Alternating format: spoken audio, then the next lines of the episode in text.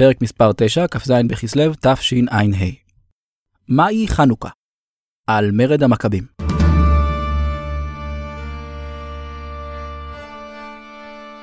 הסיפור שלנו פודקאסט על יהדות ויהודים.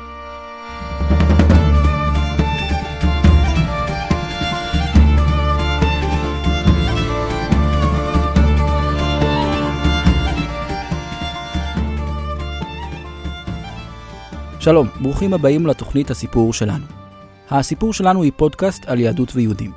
בכל פעם התוכנית תעסוק בנושא אחר מתוך מגוון תחומים. היסטוריה יהודית, סוגיות הלכתיות, הגות ועוד. הנושא של הפרק הזה הוא מרד המכבים. לי קוראים איתמר. נתחיל.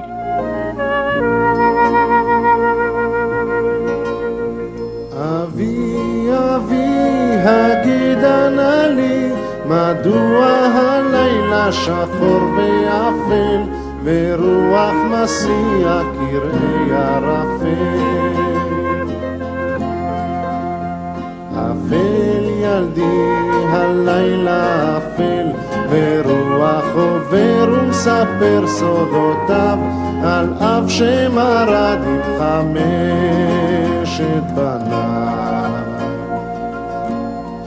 למה חוגגים את חנוכה? התשובה שבדרך כלל מקבלים על השאלה הזאת היא נס פח השמן. זאת גם התשובה שהגמרא נותנת.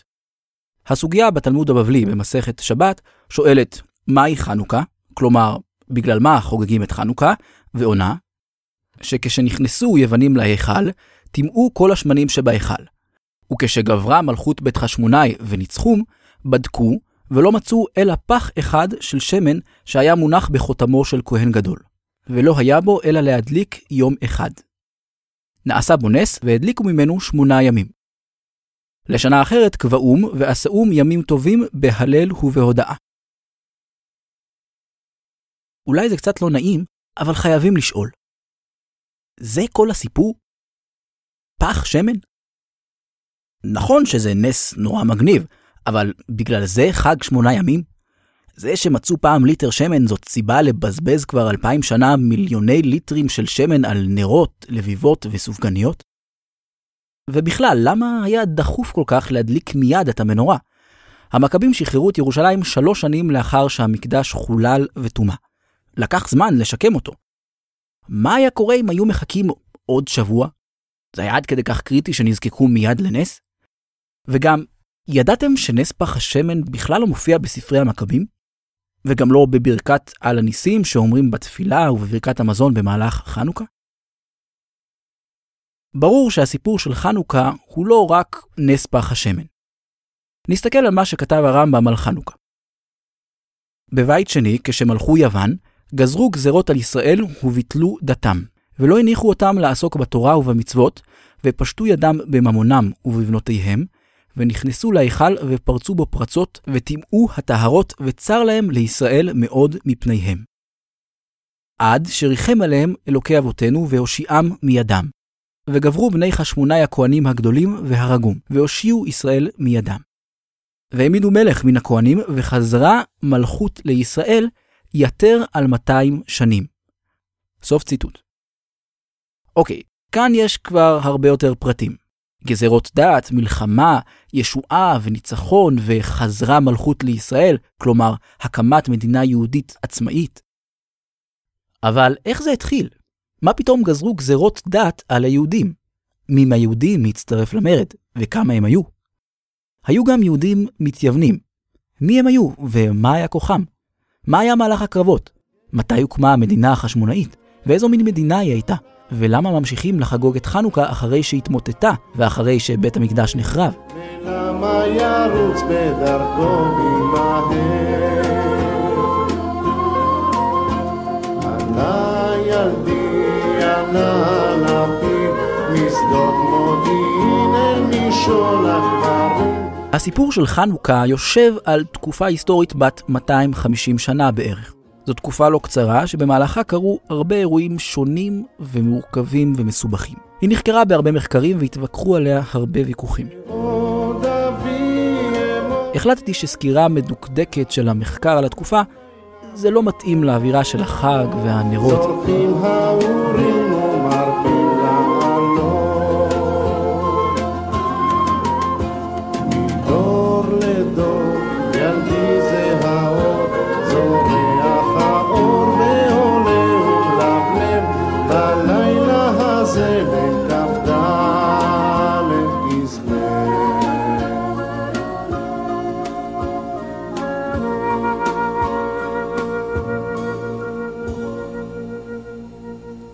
הפרק הזה יהיה דומה יותר לסיפור. שיהיה ברור, אני לא מתכוון לספר פה צ'יזבט. מדובר כאן בסיפור אמיתי, סיפור רציני למבוגרים. אבל אנחנו לא נתעכב על כל הפרטים, ולא נעצור בכל פנייה כדי להסתייג, להשוות, להעריך מחדש, להתנצל ולקלקל את החוויה. הסיפור שלנו מתחיל בשנת 333 לפני הספירה. כבר שמעתי פעם את הצעדים האלה. חודש נובמבר שנת 333 לפני הספירה. הצבא המוקדוני של אלכסנדר מוקדון נפגש עם צבאו של דריווש השלישי, שליט האימפריה הפרסית. הקרב נערך על יד העיר איסוס שבדרום טורקיה של היום. המערכה הסתיימה בניצחון מוחץ של הצבא היווני על הפרסים. הניצחון באיסוס פתח בפני אלכסנדר מוקדון את הדרך לכיבוש ארץ ישראל ומצרים, ובהמשך לכיבוש האימפריה הפרסית כולה. אלכסנדר מוקדון מת בפתאומיות בשנת 323 לפני הספירה. הוא הותיר אחריו אימפריה אדירה ללא יורש ראוי. בעקבות כך פרצו מאבקי ירושה בין הדיאדוכים, מצביעי הצבא הבכירים של הצבא המוקדוני. בשנת 280 לפני הספירה, לאחר תקופת לחימה ממושכת, האימפריה המוקדונית התחלקה בין שלוש ממלכות. ממלכת בית אנטיגונוס ששלטה במקדוניה וביוון, ממלכת בית סלבקוס שחלשה על שטח רחב באסיה, באסיה הקטנה ובסוריה, וממלכת בית תלמי ששלטה על מצרים, קירני, לוב של היום, וארץ ישראל. עד לכיבושי אלכסנדר הגדול, ארץ ישראל הייתה נתונה תחת השפעתן של המעצמות מהמזרח. כיבושיו של אלכסנדר מוקדון פתחו את ארצות המזרח עד לגבול הודו להשפעה מן המערב. בתולדות ארץ ישראל נפתחה תקופה חדשה. התקופה ההלניסטית. התקופה ההלניסטית נקראת על שם התרבות ששלטה בה. התרבות ההלניסטית או ההלניזם.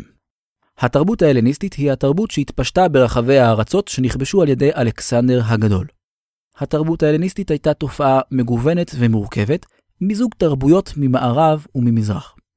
עם זאת, המרכיב הדומיננטי שבה היה תרבות יוון הקדומה. לתרבות היוונית היו ביטויים בכל תחומי החיים, שפה, דת ופולחן, מבנה שלטון, משפט, אומנות, ספרות, שירה, תרבות פנאי, ספורט, פילוסופיה ומוסר, מדע, אדריכלות ועוד. אוכלוסיית ארץ ישראל ערב הכיבוש הייתה מורכבת מאוכלוסייה יהודית ומאוכלוסייה נוכרית, פיניקים, שומרונים, אדומים ונבטים. בעקבות הכיבוש המוקדוני, חדר לארץ ישראל יסוד אתני חדש, היוונים. ברחבי ארץ ישראל קמו מושבות צבאיות יווניות. אל הערים הוותיקות בארץ הגיעו גלי הגירה של מתיישבים יוונים חדשים. המתיישבים היוונים הגיעו בעיקר לאזור החוף, השפלה ועבר הירדן המזרחי. באזור ההר, שבו ישבו היהודים, לא הייתה קיימת בתחילה נוכחות יוונית מורגשת. המתיישבים החדשים הביאו איתם ארצה את התרבות היוונית. הערים הנוחיות בארץ ישראל החלו לקבל צביון של עיר יוונית, פוליס. אל המתיישבים היוונים הצטרפו השכבות הגבוהות של האוכלוסייה המקומית. ברחבי הערים בארץ ישראל החל תהליך התייוונות, כלומר אימוץ אורח החיים היווני. המתייוונים למדו את השפה היוונית, חיו כיוונים, אימצו שמות יווניים, וראו בעצמם כיוונים לכל דבר. גם היוונים המקוריים ראו במתייוונים יוונים גמורים. הם גם התחתנו עם נשים מהאוכלוסייה הילידית. מה הביא את המתייוונים לוותר על הזהות המקורית שלהם ולאמץ זהות הלניסטית יוונית חדשה? יש מי שמסביר שהניצחון המהיר והמזהיר של אלכסנדר מוקדון על האימפריה הפרסית העלתה את קרנם של היוונים בעיני אוכלוסיית המזרח. הניצחון סימל בעיני רבים את עליונותה של התרבות היוונית המעודנת על פני התרבויות האחרות הנחותות ממנה, והזהות היוונית הפכה לאטרקטיבית וזוהרת. ההסבר הזה הוא כנראה נכון, אבל זאת ממש לא כל התמונה. התמונה המלאה חושפת מניע שונה מאוד להתייוונות. מניע שהוא גם מלוכלך מאוד. ההתייוונות פסתה בעיקר בקרב השכבות הגבוהות של האוכלוסייה, בשכבה הדקיקה של העשירים שבערים. חדירת ההלניזם אל המוני העם, העיקרים שבכפרים, הייתה שטחית בלבד. מה יצר את ההבדל הזה? במילה אחת, כסף. כיבושי אלכסנדר הגדול העמידו לרשות שליטי הממלכות ההלניות שטחים עצומים. האתגר שעמד בפני השלטונות היה ניצול יעיל של המשאבים שלרשותם, כלומר של האוכלוסייה היושבת על אדמות הממלכה. לצורך כך העמידו השלטונות פקידים שהיו אחראים על גביית המיסים מהאוכלוסייה. בנוסף, השלטון הזר נזקק למשתפי פעולה מקרב האוכלוסייה המקומית, לצורך ניהול תקין של מערך גביית המיסים. את המשימה החשובה הזאת הסכימו ליטול על עצמם חלק מבני המעמד הגבוה, העשירים בעלי השררה.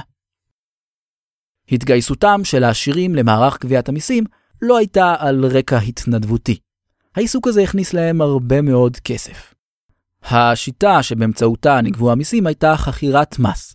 השלטונות העניקו זיכיונות לגביית המס לפי אזורים. את הזיכיון קיבל כמובן מי שהתחייב להביא את שיעור המס הגבוה ביותר. את ההפרש בין הסכום שהועבר לשלטון לבין הסכום שנקבע בפועל, שלשל חוכר המס לכיסו. כפי שניתן לשער, חוכרי המס ניסו להעלות ככל הניתן את שיעור המס הנגבה, וממילא את הכנסותיהם שלהם. ממילא, הם היו שנואים במיוחד על האוכלוסייה. מה הקשר של כל זה להתייוונות? כדי לרכוש את אמונם של השלטונות, היה על העשירים לשלוט היטב בשפה היוונית ולהיות מעורים בתרבות היוונית. גם לעשירים שלא התמזל מזלם להיכנס לענף גביית המיסים הרווחי, היה אינטרס כלכלי ופוליטי להתייוונות. בתקופה ההלניסטית, כרטיס הכניסה לחברה הגבוהה היה התייוונות. בני המעמד הגבוה התרכזו בערים היווניות, הפולייס, פוליס ברבים. אזרחי הפוליס נהנו בזכויות יתר כלכליות ומשפטיות על פני יתר האוכלוסייה. בנוסף, אזרחות בפוליס אפשרה את ההנאה מהיתרונות שהציע ההלניזם בתחום התרבות. ספורט, שירה וכדומה. בני המעמד הגבוה התייוונו בשל השאיפה לחיות בסטייל.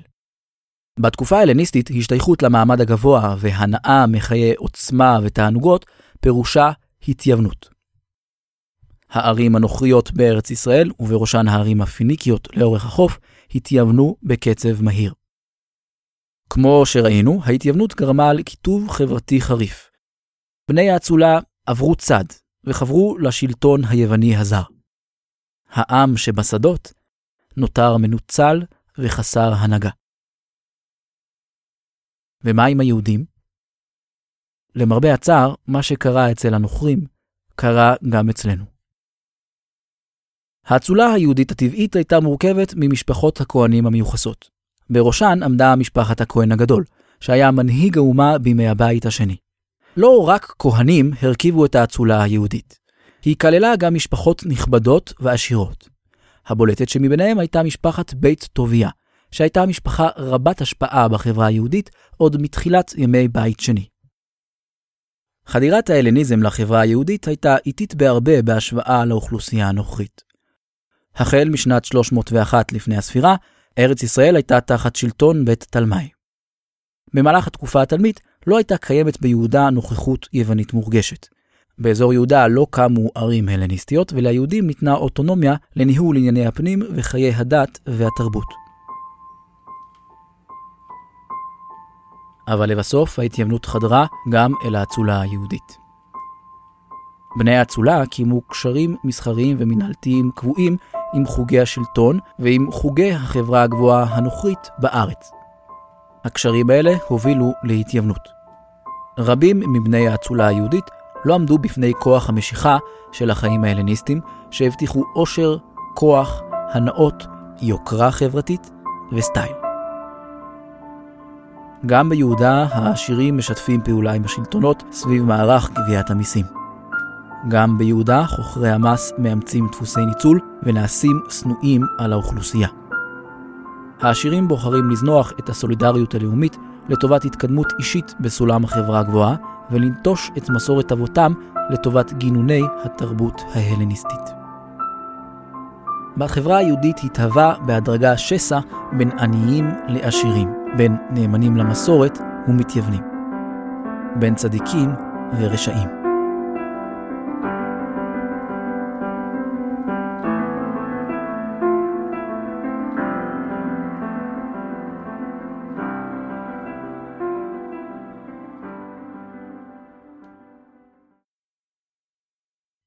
שסעים, קיטוב, שחיתות, ניצול. זאת אווירה מצוינת בשביל מרד. בשנת 198 לפני הספירה, ארץ ישראל עברה לידי בית סלבקוס. נזכיר שאחרי חלוקת האימפריה המוקדונית, ממלכת בית סלבקוס חלשה על שטח רחב באסיה, באסיה הקטנה ובסוריה. בירת הממלכה הסלבקית הייתה אנטיוכיה שבסוריה. ארץ ישראל הייתה שטח נתון במחלוקת בין בית סלבקוס ובית תלמי. במהלך התקופה התלמית בארץ, הסלבקים ניסו במספר הזדמנויות לקחת אותה מידי התלמיים. בשנת 198 לפני הספירה, אנטיוכוס השלישי הצליח לכבוש את ארץ ישראל. האצולה הירושלמית סייעה לאנטיוכוס השלישי במהלך המערכה לכיבוש הארץ. בתמורה, אנטיוכוס העניק כתב זכויות ליהודים. בין היתר, תושבי ירושלים קיבלו פטור ממיסים לשלוש שנים, וסיוע בשיקום הנזק שנגרם לעיר במהלך המלחמה. בנוסף, הזכויות הדתיות של היהודים עוגנו בחוק. נאסר על נוכרים להיכנס להר הבית, ונאסרה הכנסת בשר טמא לירושלים. ליהודים ניתנה הרשות לכונן בירושלים משטר בהתאם לחוקי האבות. עם הכיבוש הסלבקי, קצב ההתייוונות ביהודה מואץ. שיאו של התהליך מתואר בספר מכבים ב'. מכבים ב' מתאר את עלייתו לכהונה הגדולה של הכהן יסון. שימו לב לשם היווני, יסון. כמו שאמרנו, מלבד תפקידו בבית המקדש, הכהן הגדול בימי בית שני עמד בראש העם, והיה מופקד על המערך המינהלתי והכלכלי. יסון חמד את משרת הכהן הגדול של אחיו. הוא שיחד בכסף את אנטיוכוס הרביעי אפיפנס, על מנת שימנה אותו לכהן גדול במקום אחיו חוניו. זאת הייתה הפעם הראשונה בתולדות הבית השני, שבה הכהן הגדול הוחלף באחר בעודו בחיים. מעשהו של יסון מעיד על התפוררות הערכים המסורתיים בקרב אצולת הכהנים מירושלים. המעשה הזה מצטרף למעשה תככנות ולמאבקי כוח אחרים בין בעלי השררה שמבין האצולה. קדושת המקדש והאחריות והדאגה לעם פינו את מקומן לטובת רדיפת שררה, עושר וכבוד. בשנת 175 לפני הספירה, יסון מתמנה לכהן גדול. במקביל הוא פותח ברפורמה דתית ומדינית. אני קורא מספר מכבים ב'. אך כשנפטר סלבקוס מן החיים, ואנטיוכוס המכונה אפיפנס נטל את המלוכה, יסון, אחי חוניו, נישל את חוניו מן הכהונה הגדולה דרך שחיתות. בהבטיחו למלך 360 כיכר כסף ועוד 80. ומלבד זה הבטיח לזכותו בעוד 150 לשנה, אם יינתן לו לייסד בסמכותו גימנסיון ואפביון, ולרשום את האנטיוכים אשר בירושלים. משמעות הביטוי לרשום את האנטיוכים אשר בירושלים היא הפיכתה של ירושלים לפוליס יוונית בשם אנטיוכיה שבירושלים. המניע להקמת הפוליס הייתה שאיפתם של המתייוונים להשיג יתרונות כלכליים ופוליטיים על פני יתר האוכלוסייה, כתוצאה ממעמדם העדיף כאזרחי הפוליס. את ירושלים הנהיגה בצד הכהן הגדול הגרוסיה, מועצת הזקנים. מועצת הזקנים ניהלה את ירושלים על פי חוקי התורה, מתוקף הסמכות שהעניק להם כתב הזכויות של אנטיוכוס השלישי. הקמת הפוליס אפשרה לאצילים המתייוונים לנהל את ענייני העיר על פי רצונם, ולדחוק את רגליהם של חברי הגרוסיה. להקמת הפוליס בירושלים היה גם מניע תרבותי. כפי שקראנו, בירושלים הוקמו מוסדות התרבות המרכזיים של הפוליס היוונית הטיפוסית, גימנסיון ואפיביון. הגימנסיון היווני היה מוסד הכשרה עבור אזרחי הפוליס. הפעילות המרכזית שבו הייתה אימונים גופניים שנערכו בעירום. אחד מענפי הספורט העיקריים בגימנסיון היה היאבקות. האפביון היה מוסד חינוכי יווני עבור נערים צעירים, שהיה דומה באופיו לגימנסיון. ספר מכבים ב' מתאר את שינוי האווירה בירושלים בעקבות הפיכתה לפוליס. היה מין שיא של יבנות והתקדמות של נוכריות בגלל אי טהרת יסון, איש חסר יראה ולא כהן גדול. כך שהכהנים כבר לא התלהבו לעבודות המזבח, אלא בבוזם למקדש ובהסחת דעתם מן הקורבנות, הם התלהבו להשתתף בזירת ההיאבקות, בשומם לאל את ערכי האבות ובחושבם את הכיבודים היווניים ליפים ביותר. הכהנים המתייוונים מאסו בעבודת בית המקדש ונהו אחר התרבות היוונית. ספר מכבים א' מספר על המתייוונים שנטשו לחלוטין את אמונתם היהודית. ויעשו להם עורלה, ויעזבו ברית קודש, ויצמדו אל הגויים, ויתמכרו לעשות הרע. כשהערים הפיניקיות הפכו לערים הלניסטיות, זה לא חולל משבר דתי אצל הפיניקים. גם ליוונים וגם לפיניקים היה מכנה דתי משותף, הפוליתאיזם, האמונה בריבוי אלים. לפוליתאיסט לא הייתה בעיה לקבל את האלים של עמים אחרים, ואפילו לסגוד להם. במקומות רבים במזרח המיובן התפתח סינקרטיזם, כלומר מיזוג אלים ודרכי פולחן. לדוגמה, האל הכנעני רשף זוהה עם האל היווני אפולו, והאל בעל זוהה עם האל זהוס. לעומת זאת, כשירושלים הפכה לפוליס, זה היה סיפור שונה לגמרי. הרי היהדות שלנו היא דת מונותאיסטית, אשר שוללת במהותה את הפוליתאיזם. על פי התורה, עבודה זרה היא איסור חמור, שיקוץ ותועבה. ירושלים, שבמרכזה עמד בית המקדש, הייתה המרכז הרוחני של האומה. הפיכתה של ירושלים לפוליס הייתה פגיעה דתית אנושה ביהודים שנותרו נאמנים לחוקי אבותם. אמנם בימי אסון עדיין לא הוכנסה לירושלים עבודה זרה ממש. אבל אורח החיים והמנהגים ההלניסטיים, שהיו ספוגים בתרבות אלילית, עמדו בסתירה מוחלטת לערכים היהודיים. פולחן הגוף והתחרויות בעירום שנערכו בגימנסיון היו זרים לרוח התורה ונחשבו לתועבה בעיני היהודים. צריך גם לציין שיסון בנה את הגימנסיון על הר הבית עצמו. זה בערך כמו שמישהו יערוך היום מסיבת טראנס ברחבת הכותל, או משחק כדורגל ברחבת הר הבית.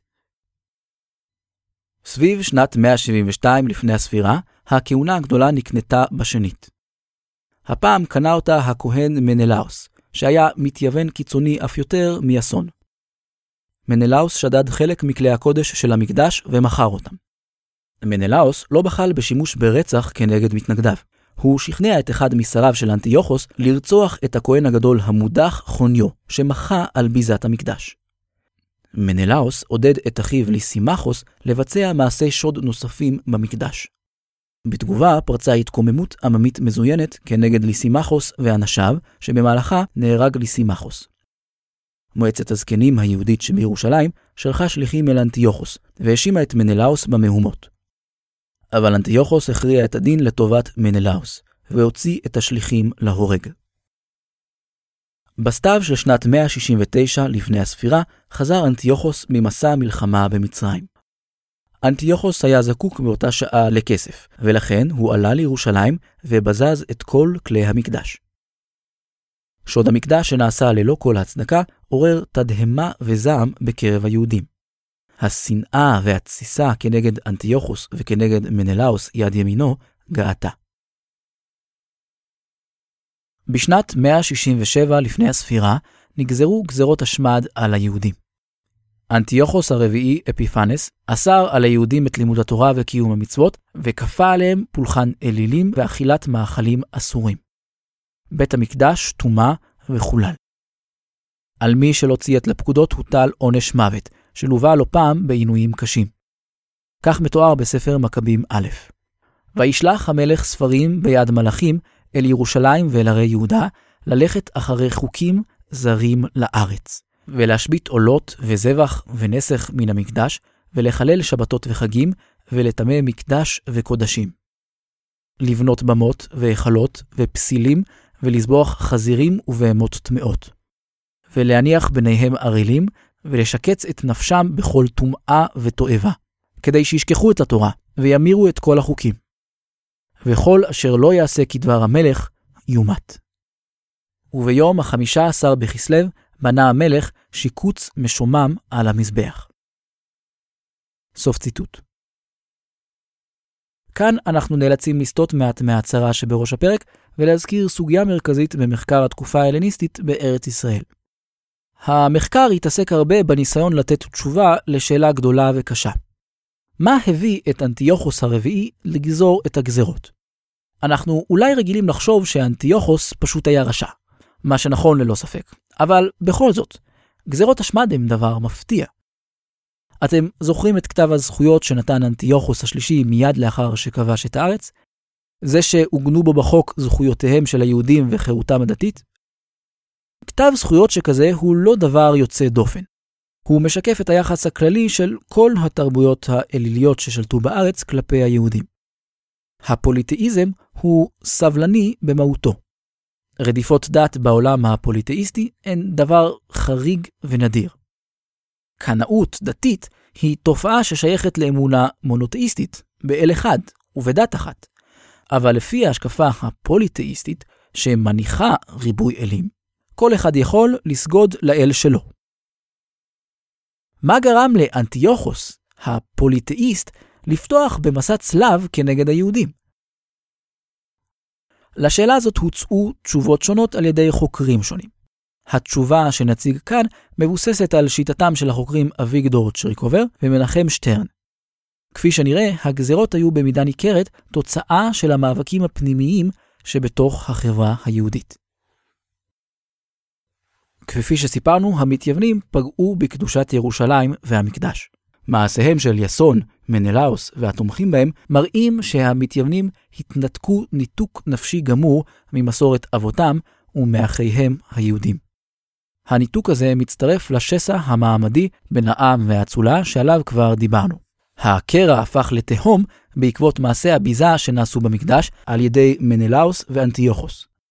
בשלב הזה גם חלק מהמתייוונים המתונים יותר התנגדו למעשיו של מנלאוס. בחברה היהודית התגבשה אופוזיציה כנגד ההנהגה המתייוונת ומגמותיה. האופוזיציה לא הורכבה רק מפשוטי העם, היו חברים בה גם אנשים נכבדים. מסתבר שמנהיגי המתנגדים באו מקרב הסופרים. סופרים הוא כינוים של החכמים מעבירי התורה שבעל פה בימי בית שני. ההתנגדות התפרצה מספר פעמים כמרד גלוי, שכלל התנגשויות אלימות עם המתייוונים. מסתבר שבשלב מסוים, בשנת 168 לפני הספירה, המורדים הצליחו לסלק את המתייוונים מירושלים. אנטיוכוס הרביעי עלה על ירושלים, דיכא באכזריות את המרד, והשיב את מנלאוס לתפקידו ככהן גדול. אנטיוכוס העדיף באופן טבעי להפקיד את השלטון ביהודה בידי מנלאוס והמתייוונים הנאמנים לו. אבל היהודים הקנאים למסורת אבותם לא היו מוכנים לכך בשום אופן. אנטיוכוס הבין שהתנגדותם והתמרדותם נובעת מדבקותם הבלתי מתפשרת בדתם ובאמונתם. כדי לשבור את כוחם של נאמני התורה קשי העורף, אנטיוכוס החליט לנקוט בצעד קיצוני. מכיוון שמלחמתם של היהודים יראי השם במתייוונים הייתה מלחמה דתית, אנטיוכוס השיב להם מלחמה באמצעות רדיפת דת. גזרות הדת נועדו להשיג מטרה מדינית. ניסיון עקירתה של הדת היהודית בא במטרה להבטיח יציבות שלטונית. אנטיוכוס האמין שבכוחן של גזרות השמד להביא לחיסולה של היהדות. אבל אנטיוכוס טעה בגדול. אנטיוכוס בא במגע רק עם היהודים המתייוונים, שהיוו רק חלק קטן מהאוכלוסייה היהודית. אנטיוכוס לא שיער את עוצמת הדבקות של המוני היהודים באמונתם בהשם. הוא לא העריך כראוי את נכונותו של העם היהודי למסור את נפשו על קיום התורה והמצוות. אמנם יהודים לא מעטים נכנעו לגזרות מתוך פחד, ומסתבר שהיו גם כאלו שוויתרו על יהדותם לא רק מתוך אונס גמור. אבל יהודים רבים אחרים היו מוכנים לשלם בחייהם, ובלבד שלא לסור מחוקי אבותם. בפקודת אנטיוכוס נשלחו חיילים לכפרים ביהודה כדי לאכוף את גזרות השמד. החיילים טבחו בהמוני היהודים שסירבו לציית לגזרות. בחירה במוות על פני המרת דת כפויה נקראת במסורת היהודית קידוש השם. כך מתואר בספר מכבים א'. ובאשר נמצא בידי מישהו ספר הברית, ואם מישהו נהג על פי התורה, מצוות המלך להמיתו. ויעשו כך בכוחם לישראל, וימיתו את הנשים אשר מלו את בניהן, לפי הפקודה. ויתלו את העוללים מצוואר אמותיהם, ואת בני ביתן, ואת אשר מלו אותם. ורבים בישראל התאמצו לבלתי אכול טמא. ויבחרו למות, פן יטמאו במאכלים ויחללו ברית קודש, וימותו. ויהי קצף גדול על ישראל מאוד. מי ימלל גבורות ישראל אותן, מי ימנה, הן בכל דור יקום הגיבור גואל העם. מי ימלל גבורות ישראל אותן, מי ימנה, הן בכל דור יקום הגיבור גואל העם. שמע, בימים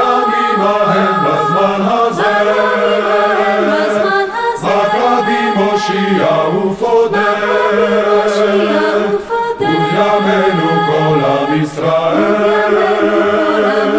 יתאחד יקום ויגאל. מי ימלל גבורות ישראל אותן, הן בכל דור יקום הגיבור גואל. העם. מי ימלל גבורות ישראל אותן, הן בכל דור יקום הגיבור גואל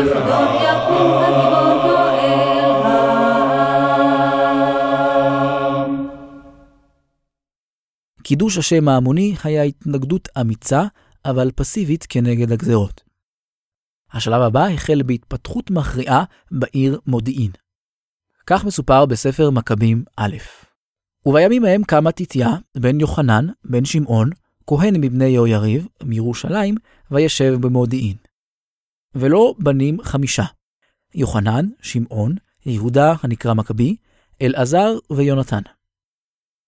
ויבואו אנשי המלך, אשר היו כופים את הכפירה, אל מודיעין העיר, כדי שיעלו קורבנות לאלילים.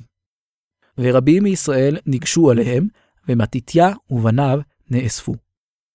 ויענו אנשי המלך ויאמרו למתתיה לאמור, ראש ונכבד וגדול אתה בעיר הזאת, ואתה גש ראשון ועשה כמצוות המלך, ואתה ובניך תכובדו בכסף ובזהב ובמתנות רבות. ויען מתתיה ויאמר בקול גדול, אני ובניי ואחי נלך בברית אבותינו. חלילה לנו לעזוב חוק ומשפטים. לא נשמע לדברי המלך לסור מעבודתנו ימין ושמאל. וכאשר סיים לדבר את הדברים האלה, ניגש איש יהודי, לעיני כל, להקריב על הבמה במודיעין כפקודת המלך. וירא מתתיה ויקנא, ותעלה חמתו כמשפט, וירוץ וישחטהו על הבמה. ואת איש המלך הכופה לזבוח הרג, ואת הבמה הרס. ויקרא מתתיה בעיר בקול גדול לאמור. כל המקנא לתורה והעומד בברית יצא אחריי. וינוסו הוא ובניו אל ההרים.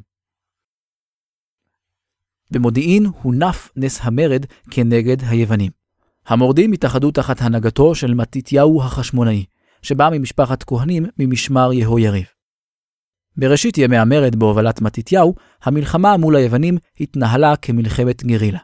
המורדים הסתתרו בהרים ויצאו להתקפות פתע כנגד המתייוונים וחיילי אנטיוכוס, בעיקר בלילה. המורדים הצליחו לצבור הצלחות מול אויביהם. הם ערערו את שליטת המתייוונים בכפרים שבאזור יהודה. מספר המורדים הלך וגדל. מתתיהו עמד בראש המרד במשך שנה אחת. לאחר מותו, הפיקוד עבר לבנו, יהודה המכבי. תחת פיקודו של יהודה, כוחם של המורדים התעצם. האויב שניצב מולם הורכב מחיל המצב הסלבקי שבירושלים, ומהמתייוונים שנותרו נאמנים לאנטיוכוס. יהודה הצליח לבסס את האחיזה של כוחות המורדים בשטח ההררי והכפרי של יהודה. חיל המצב שבירושלים נשאר מנותק משאר הצבא הסלבקי, בלב שטח עוין בשליטת המורדים. בשלב הזה היה ברור שחיל המצב בירושלים לא מסוגל להתמודד לבדו מול המורדים. חיל המצב נזקק לעזרתם של כוחות צבאיים מחוץ ליהודה. לעזרתו של חיל המצב בירושלים נשלחו כוחות צבא שהגיעו מחוץ ליהודה.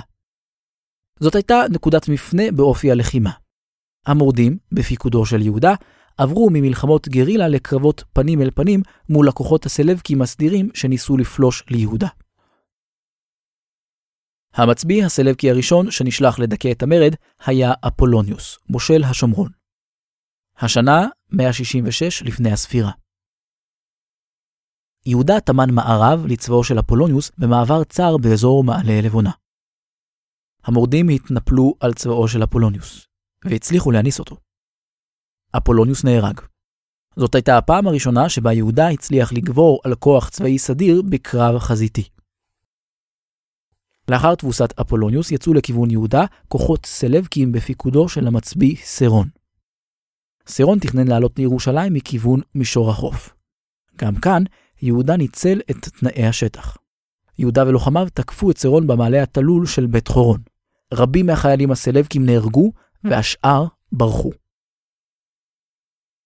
יהודה הצליח לגבור על המצביעים הסלבקים עם צבא שהיה נחות מבחינה מספרית ומבחינת כושר צבאי.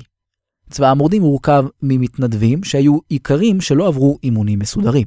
היה קיים גם מחסור בנשק. אחד מהגורמים שפיצו על כך הייתה המוטיבציה הדתית החזקה שהלוחמים היהודים היו חדורים בה. מלחמתם הייתה מלחמת קודש כנגד אנטיוכוס, שביקש להשמיד את הרוח והאמונה היהודית. כפי שנראה בהמשך, יתרון נוסף שעמד לטובת המורדים היה כישרונו הרב של יהודה המכבי כמצביא. בעקבות ניצחונותיו של יהודה בשדה הקרב, כוח האדם שעמד לרשותו גדל. הניצחונות גם סיפקו למורדים נשק שנלקח כשלל. המרד צבר תאוצה. במקביל לנעשה ביהודה, אנטיוכוס היה צריך להתמודד גם עם צרות אחרות. חלקים ממזרח האימפריה התנערו משלטון הסלבקים והתנהלו כממלכות עצמאיות.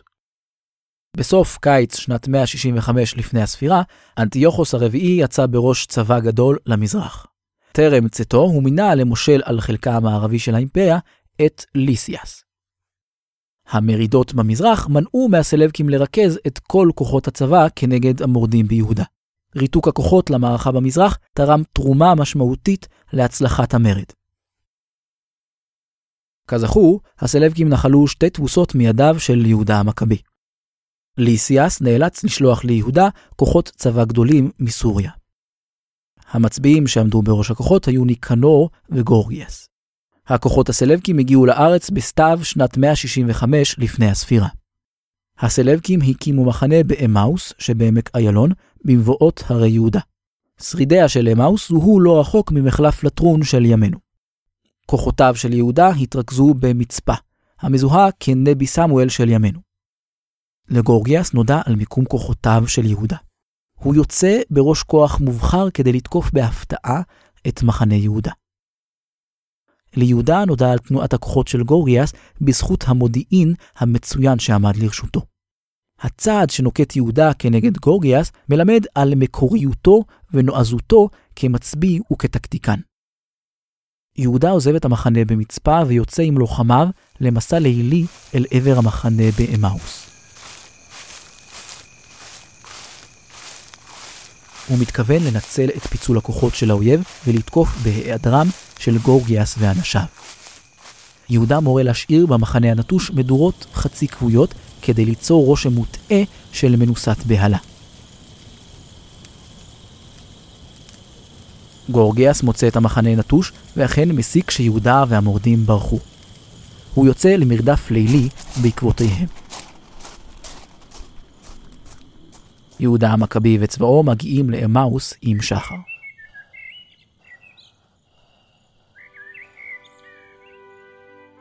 יהודה נואם בפני לוחמיו נאום קצר. אל תראו מפני המונם, ומפני עברתם אל תחתו. זכרו איך נושעו אבותינו בים סוף, כאשר רדף אותם פרעה בחיל. ועתה נצעק אל השמיים, אם ירצה בנו, ואם יזכור ברית אבותינו, ויכה את המחנה הזה לפנינו היום. וידעו כל הגויים כי יש גואל ומושיע לישראל.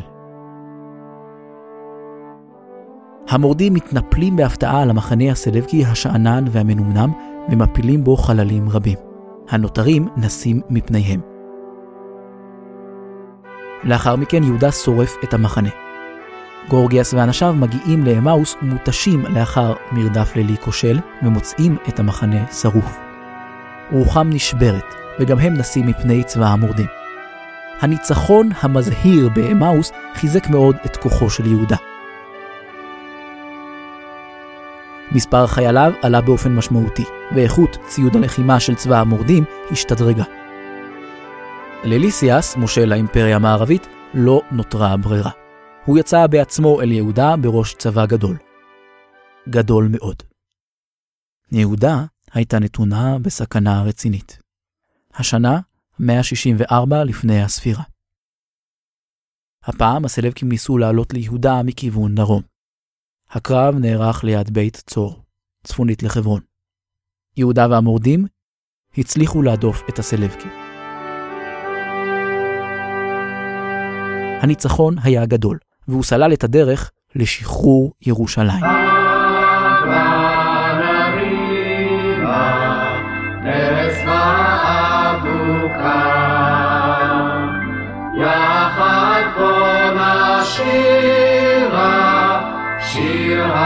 החנוכה, מכבים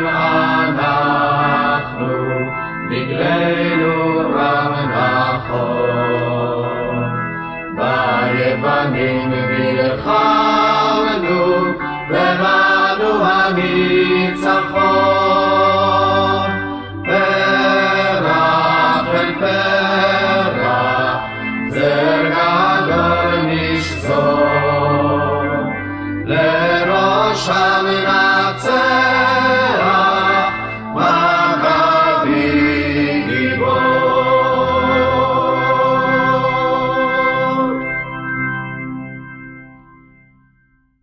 בחודש כסלו, שנת 164 לפני הספירה, שלוש שנים לאחר שהוטלו הגזרות, בית המקדש טוהר מחדש. כך מתאר ספר מכבים א'. ויאמר יהודה לאחיו, הנה הוכו אויבינו, נעלנה לטהר את המקדש ולחונכו. ויאסף כל המחנה ויעלו אל הר ציון. ויראו את המקדש שומם, ואת המזבח מחולל, ואת השערים שרופים. ויקרעו את בגדיהם, ויספדו מספד גדול. ויבחר יהודה כהנים תמימים, והם טיהרו את המקדש, ונשאו את אבני השיקוץ אל מקום טמא. ויקחו אבנים שלמות, כדת, ויבנו מזבח חדש, כמו הראשון. ויבנו את המקדש ואת פנים הבית, ויעשו כלי קודש חדשים, ויביאו את המנורה ואת מזבח הקטורת ואת השולחן אל המקדש. ויעלו את הנרות אשר על המנורה, ויעירו במקדש. וישכימו בבוקר החמישה ועשרים בחודש התשיעי, הוא חודש כסלו, ויעלו קורבן כחוק על גבי מזבח העולה החדש אשר עשו. בזמן וביום אשר בו חיללו אותו הגויים, ביום ההוא נחנך בשירים, בכינורות ובמצלתיים. וישתחוו ויודו לשמיים אשר הצליחו בידם. ויעשו את חנוכת המזבח ימים שמונה, ותהי שמחה גדולה מאוד בעם, ותסור חרפת הגויים. ויקבעו יהודה ואחיו וכל עדת ישראל, כי יוחגו ימי חנוכת המזבח בזמניהם מדי שנה בשנה, ימים שמונה, מן החמישה ועשרים בחודש כסלו, בשמחה ובששון. מה עוד צור ישועתי, לך נאה לשבח,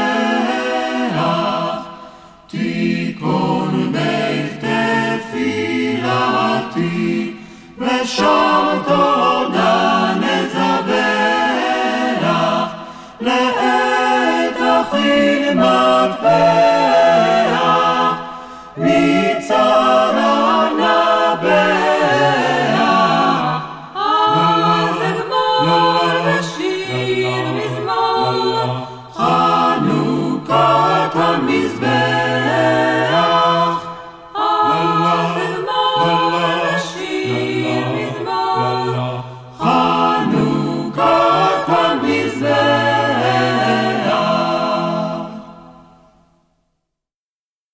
אבל גם לאחר טיהור בית המקדש וחנוכת המזבח, המערכה נמשכה.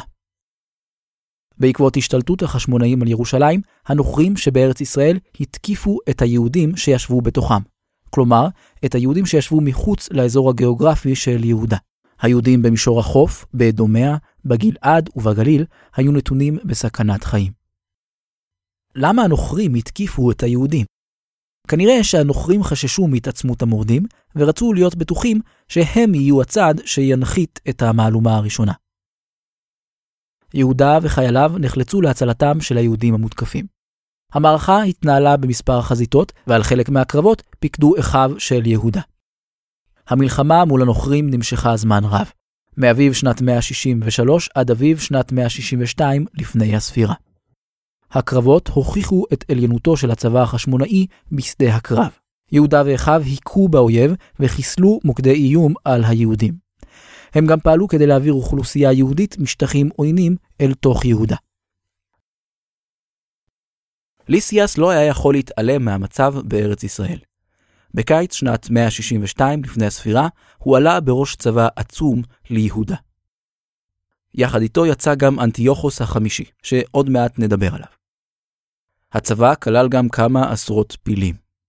ליסיאס הגיע שוב מהדרום. יהודה המכבי יצא עם צבאו ונפגש עם הצבא הסלבקי ליד בית זכריה, קרוב לכפר עציון של ימינו. הצבא הסלבקי ניצח. זאת הייתה הפעם הראשונה שבה יהודה המכבי הפסיד בשדה הקרב. אלעזר, אחיו של יהודה, נהרג. הוא הסתער על פיל שחשב שעליו רוכב המלך, ונעץ חנית בבטנו. אלעזר הצליח להרוג את הפיל, אבל נמחץ למוות מתחת לפיל שהתמוטט. הצבא החשמונאי נסוג לירושלים. ליסיאס עלה לירושלים והטיל מצור על הר הבית. הישועה הגיעה ליהודה מאנטיוכיה. כפי שסיפרנו, ליסיאס מונה למושל על מערב האימפריה הסלבקית על ידי אנטיוכוס הרביעי אפיפנס.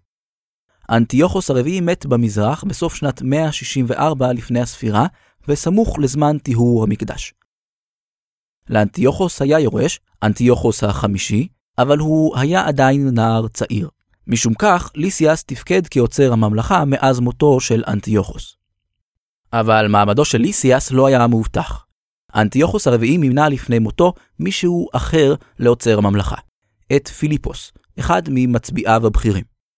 פיליפוס איים על מעמדו של ליסיאס, והוא היה חייב לעצור את המצור ולחזור במהירות לאנטיוכיה.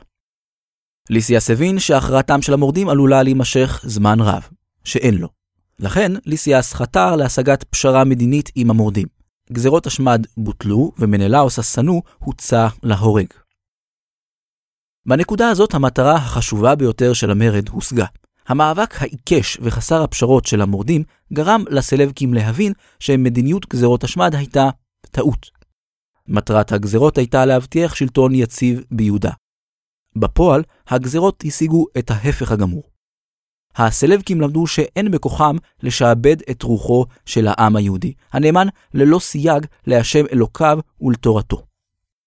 גזרות הדת בוטלו, ומאז לא התחדשו עוד. המתייוונים הקיצוניים סולקו מהמקדש שטוהר, והעבודה בו התחדשה. האיום שהעיב על המשך קיומה של היהדות הוסר. אבל זה לא היה מספיק. ליסיאס לא הכיר באופן רשמי במנהיגותו של יהודה המכבי. הוא מינה לכהן גדול את אלקימוס, שהיה מתייוון מתון. המתייוונים מהחוג הקיצוני של מנלאוס אמנם איבדו את כוחם, אבל שאר האצולה הוותיקה והמיובנת נותרה גורם בעל השפעה ביהודה. ביטול מדיניות הגזרות לא שינתה את ההעדפה הברורה של הסלבקים לבסס את שלטונם ביהודה על המתייוונים. למורדים היה סדר עדיפויות שונה. אחרי כל מה שקרה, החשמונאים ותומכיהם לא היו מוכנים להחזיר את ההנהגה על ידי האצולה המתייוונת שלא הייתה ראויה לכך. המרד קיבל מטרה חדשה, להחליף את ההנהגה ביהודה. לא מדובר כאן על מאבק בעל גוון פוליטי על כס השלטון. מאבקם של המורדים על ההנהגה היה מאבק על עיצוב דמותה ועתידה של האומה. מיד לאחר שליסיאס עזב את יהודה, אלקימוס נושל מתפקידו ככהן גדול. העניינים ביהודה נוהלו בפועל על ידי יהודה המכבי, שפיקד על הכוח הצבאי המשמעותי ביותר באזור. בעיות הפנים הבוערות באנטיוכיה אילצו את ליסיאס לקבל את המציאות הזאת בהסכמה שבשתיקה. המצב השתנה בעקבות עלייתו של דמטריוס הראשון לשלטון בממלכה הסלבקית. דמטריוס היה מלך צעיר ונמרץ. הוא החליט לשים קץ לשלטונו של יהודה ביהודה. דמטריוס שלח ליהודה את המצביא בקחידס בראש צבא הגדול. בקחידס הגיע לירושלים מבלי להתקל בהתנגדות. יהודה לא הצליח לגייס את לוחמיו למערכה. לאחר שהחירות הדתית הובטחה והמקדש טוהר, היו רבים שלא ששו לצאת לקרב מול כוחותיו העדיפים של בקחידס.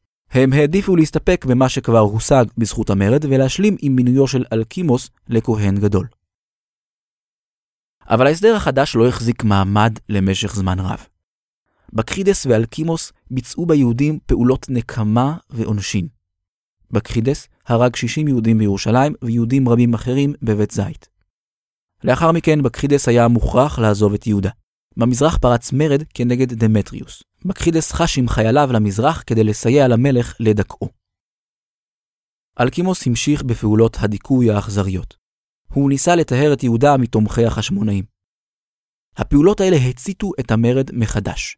הלוחמים שבו לשורות צבא המורדים בפיקודו של יהודה. מרגע זה המטרה המוצהרת של המרד הייתה השגת עצמאות מדינית, או לפחות אוטונומיה רחבה בהנהגת החשמונאים. השליטה בכפרים חזרה לידיהם של המורדים. אלקימוס, שנותר מבודד בירושלים, נזקק לתגבורת מדמטריוס. דמטריוס שלח לעזרתו את המצביא ניקנור. הקרב הראשון בניקנור ויהודה נערך בכפר סלמה, מצפון לירושלים. ניקנור הובס וספג אבדות קשות. לניקנור נשלחו כוחות תגבורת. הקרב השני של ניקנור מול יהודה נערך ליד הדסה, שנמצאת צפונית לירושלים, בי"ג באדר שנת 161 לפני הספירה. יהודה המכבי ניצח ניצחון מזהיר. ניקנור נהרג בתחילת הקרב, והצבא הסלבקי הושמד. לאחר הניצחון יהודה המכבי כרת ברית הגנה הדדית עם רומא. זה היה צעד חשוב בדרך לעצמאות מדינית. נקודת הזמן הזאת הייתה פסגת ההישגים שאליהם הגיע יהודה המכבי, המצביא החשמונאי המהולל ביותר. מעבר לפסגה, השתרעה תהום. המרידה במזרח דוכאה, והצבא הסלבקי התפנה אל החזית ביהודה. בקחידס חזר ליהודה בראש צבא עצום. ספר מכבים א' מוסר שהיו עמו 20 אלף רגלים ואלפיים פרשים. יהודה המכבי אסף את לוחמיו ויצא איתם אל המלחמה. הקרב נערך באלעשה. יהודה המכבי נפל בקרב. הצבא החשמונאי נסוג.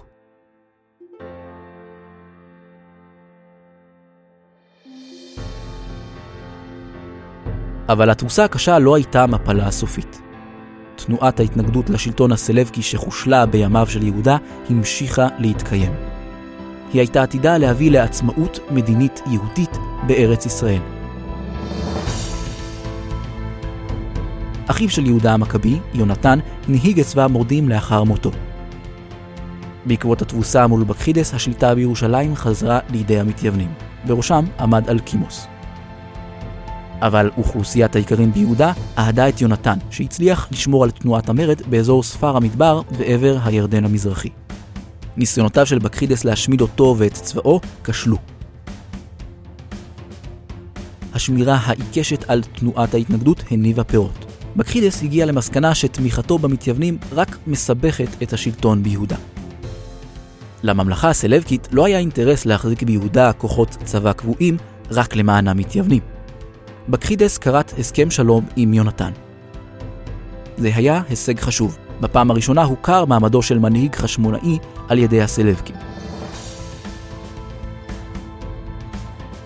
בהמשך יונתן הגיע להישג גדול יותר. באימפריה הסלבקית פרץ מאבק על כס השלטון בין טוענים שונים לכתר, דמטריוס ואלכסנדר בלס. שני הצדדים היו מעוניינים בתמיכתו של יונתן, ולכן שניהם הבטיחו לו בעד תמיכתו הבטחות שונות. יונתן בחר לתמוך באלכסנדר בלס, שהבטיח למנות אותו לכהן גדול. ההימור התברר כמוצלח. בלס הביס את דמטריוס בשדה הקרב.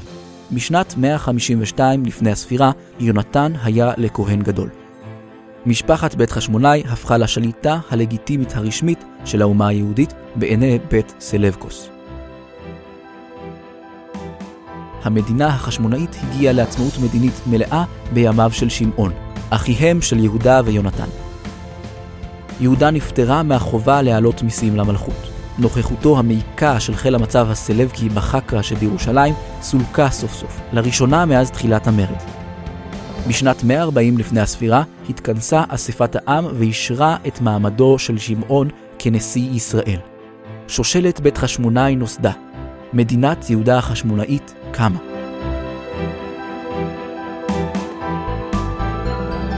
בשנים שלאחר מכן המדינה החשמונאית התרחבה לכל תחומי ארץ ישראל.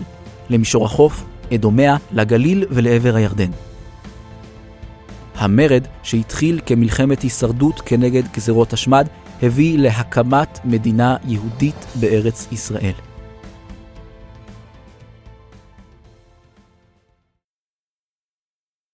המדינה החשמונאית התקיימה במשך כ-80 שנה.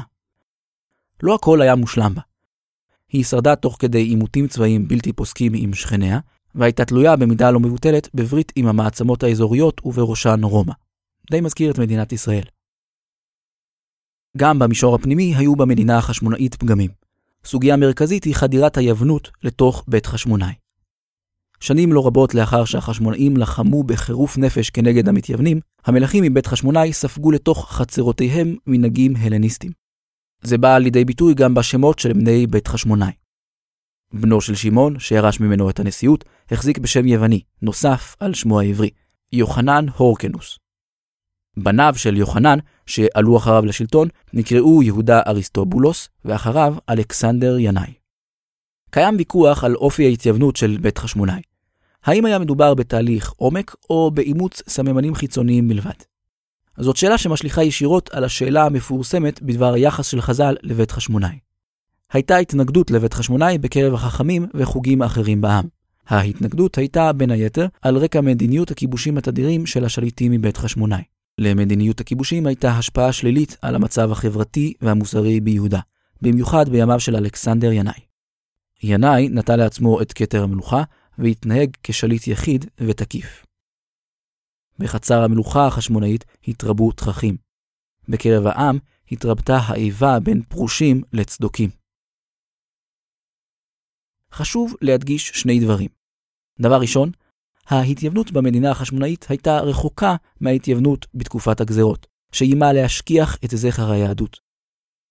דבר שני, על אף כל חסרונותיה, המדינה החשמונאית הייתה מדינה יהודית. את המשמעות של זה קל להבין כשמשווים אותה למדינת ישראל שלנו. יהודה החשמונאית הייתה עבור היהודים אז מה שמדינת ישראל היא בשבילנו היום. היא הייתה בית לעם היהודי, שצמח והתעצם בתוכה מבחינה כלכלית, דמוגרפית ותרבותית. היא היוותה את המסגרת החומרית שאפשרה לשמור ולחזק את ההוויה הרוחנית הייחודית של האומה היהודית. ביהודה החופשית, עם ישראל גיבש תודעה לאומית איתנה. תודעה שהייתה חיונית כל כך להישרדותו בתקופת השעבוד לרומא ובזמן משבר החורבן. לקראת סופה, המדינה החשמונאית נחלשה בעקבות מלחמת אחים שפרצה בה. בשנת 63 לפני הספירה, המצביא הרומאי פומפיוס כבש את ירושלים, וארץ ישראל עברה לידי הרומאים. יהודה איבדה את עצמאותה, והתקופה החשמונאית תמה. החוקר אליהו ביקרמן כתב שלו היו המכבים מובסים, היה אור המונותאיזם כבה. בזמן המכבים, האמונה היהודית הייתה נקודה של אור בתוך מרחב חשוך של עבודת אלילים. האלים היווניים היו מלאי יצרים אפלים, יצורי צל שלחמו ונקמו זה בזה ובבני האדם. האמונה הפוליתאיסטית מכוננת עולם חשוך של מאבקי כוח ושליטה בלתי פוסקים. מנגד, האמונה המונותאיסטית מכוננת עולם מואר, באור אלוקי הצדק, המשפט והמוסר. חז"ל אמרו שמלכות יוון החשיכה עיניהם של ישראל בגזרותיהן. חשכת היוונות שהתפשטה ברחבי הממלכות ההלניסטיות, אימה לכבות את הנר הקטן ביהודה, שהפיץ את אור האמונה היהודית. הנר הבהב וכמעט שקבע. נדמה היה שאין די שמן בנר, שאין בכוחו להחזיק מעמד. אבל הנר עלה ובער והבהיק, והנר, נר חנוכה, מוסיף ודולק ומאיר. יש שעות ויש שעות. פעמים שהשעה דחוקה, שעת סכנה, והאפלה שבחוץ מתגברת. האור נגנז, אבל מוסיף להאיר בבית פנימה. ויש שעות של רווחה. הנרות מונחים בפתחים, ומאירים בעוצמה עדינה את מרחבי הלילה החשוך.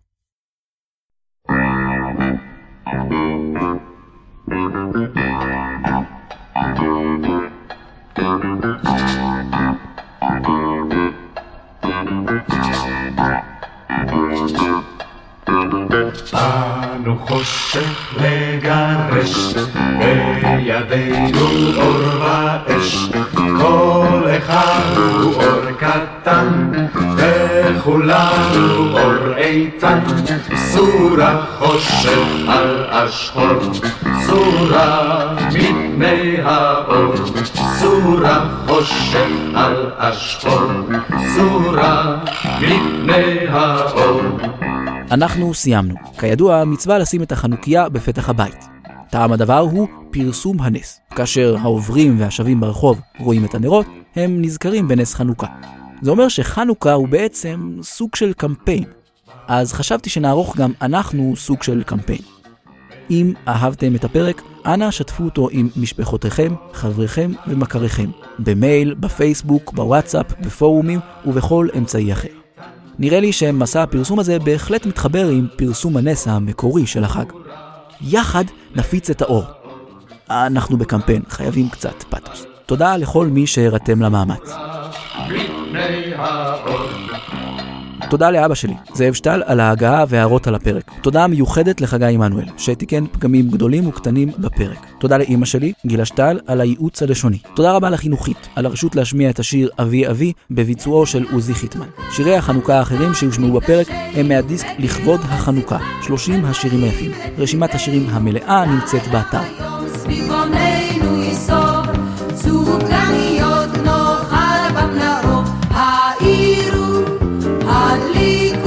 חנוכה שמח. בעזרת השם, נשתמע.